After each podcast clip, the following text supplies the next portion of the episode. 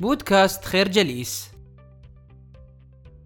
عبارة إذا لم تكن على استعداد لإعادة التفكير فأنت لن تتعلم أبدا. تجسد جوهر رؤية جرانت في عالم معقد ومتغير. يجب أن نكون مستعدين لإلقاء نظرة جديدة على الأمور والاستماع للآراء المتباينة.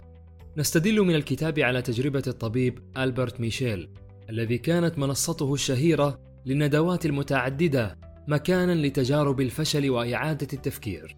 ومن هذه الخلفية نفهم أهمية ترك الباب مفتوحا أمام الأفكار الجديدة والاستفادة منها في تطوير عملنا.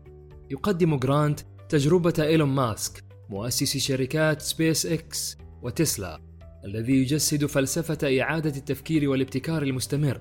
ماسك أكد على أهمية الاستفادة من الفشل للتعلم والنمو وبناء على ذلك يقول الفشل هو أمر رائع. إن كنت تبحث عن طرق للفشل فستجد العديد من الطرق.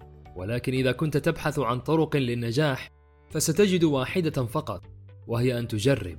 ومن النقاط المؤثرة التي يذكرها جرانت هي ثقافة الشخصية وتأثيرها على قدرتنا على إعادة التفكير.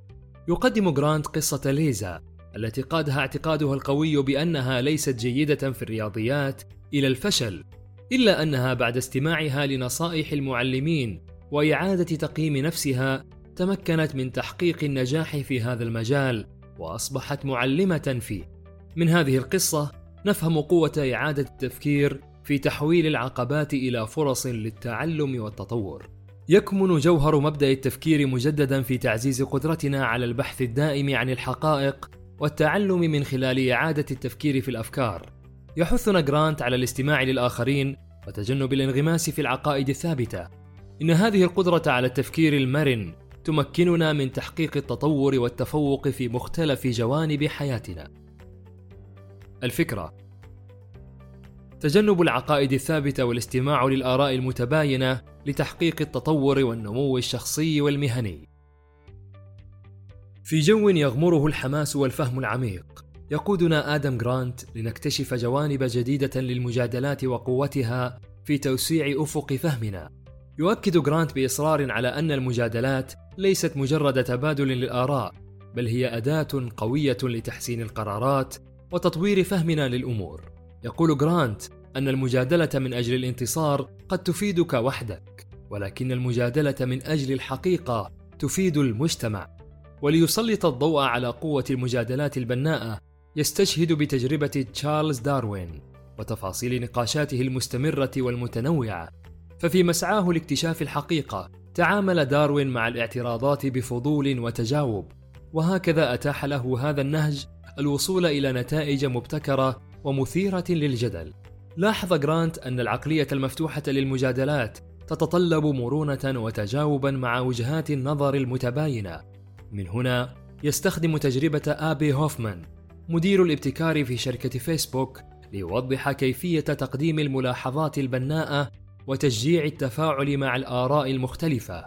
هوفمان يقول: كان يجب أن نخرج من المنطقة الآمنة للتفكير لكي نحقق شيئا غير متوقع. كما يسلط الكتاب الضوء على أهمية الاستماع الفعال والاستفادة من الملاحظات لتحسين أفكارنا. يقدم جرانت قصة الممثل كريس روك وكيف تقبل تقييما قاسيا من زملائه في الكوميديا ليطور من موهبته. إن تجربة روك تظهر أن القدرة على التعامل مع الملاحظات بفتح ذهننا تسهم في تطوير مهاراتنا ونمونا الشخصي والمهني. الفكرة المجادلات البناءة فرصة لتوسيع آفاق الفهم وتحسين القرارات. يستكشف آدم جرانت قوة التواضع الفكري وأثره في تحقيق التطور والنمو الشخصي والمهني. يؤكد جرانت أن التواضع ليس ضعفًا، بل هو سمة من سمات الشجاعة والذكاء، ويظهر لنا أنه عندما نعترف بأننا قد لا نملك الإجابات الكاملة، فإننا نفتح أبواب التعلم والتطور أمامنا. بينما قد يظن البعض أن الجواب السريع والثابت هو المطلوب، يؤكد جرانت على القيمة العظيمة للسؤال والتشكيك. يستشهد بقصة العالم ريتشارد فاينمان الذي كان يشجع دائما على السؤال والاستفسار. يقول فاينمان: الجواب الصحيح لا يفيد إذا كان السؤال خاطئا، ومن خلال تجارب واقعية يظهر جرانت أن التواضع الفكري يمكن أن يكون جسرا للتواصل والتعاون.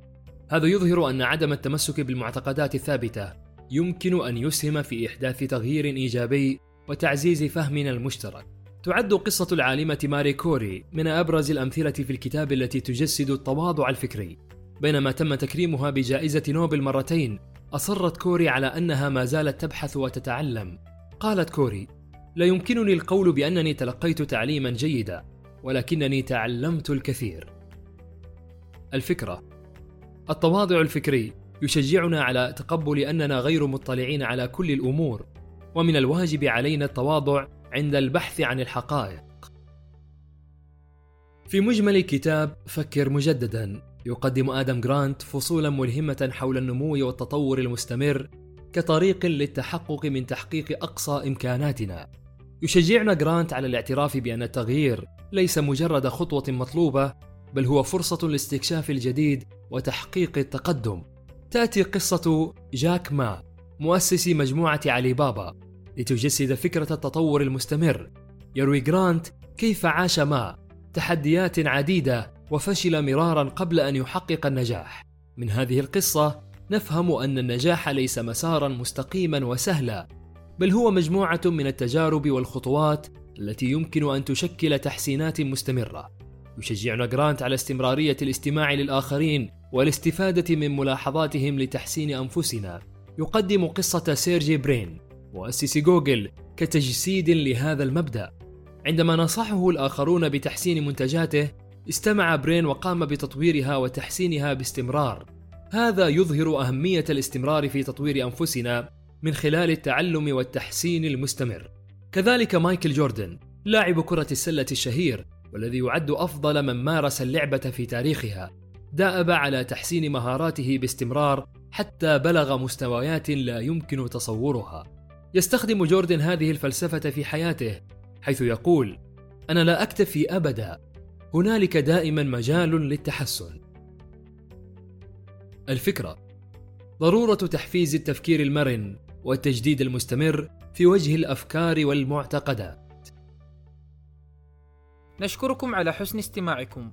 تابعونا على مواقع التواصل الاجتماعي لخير جليس. كما يسرنا الاستماع لآرائكم واقتراحاتكم. ونسعد باشتراككم في البودكاست.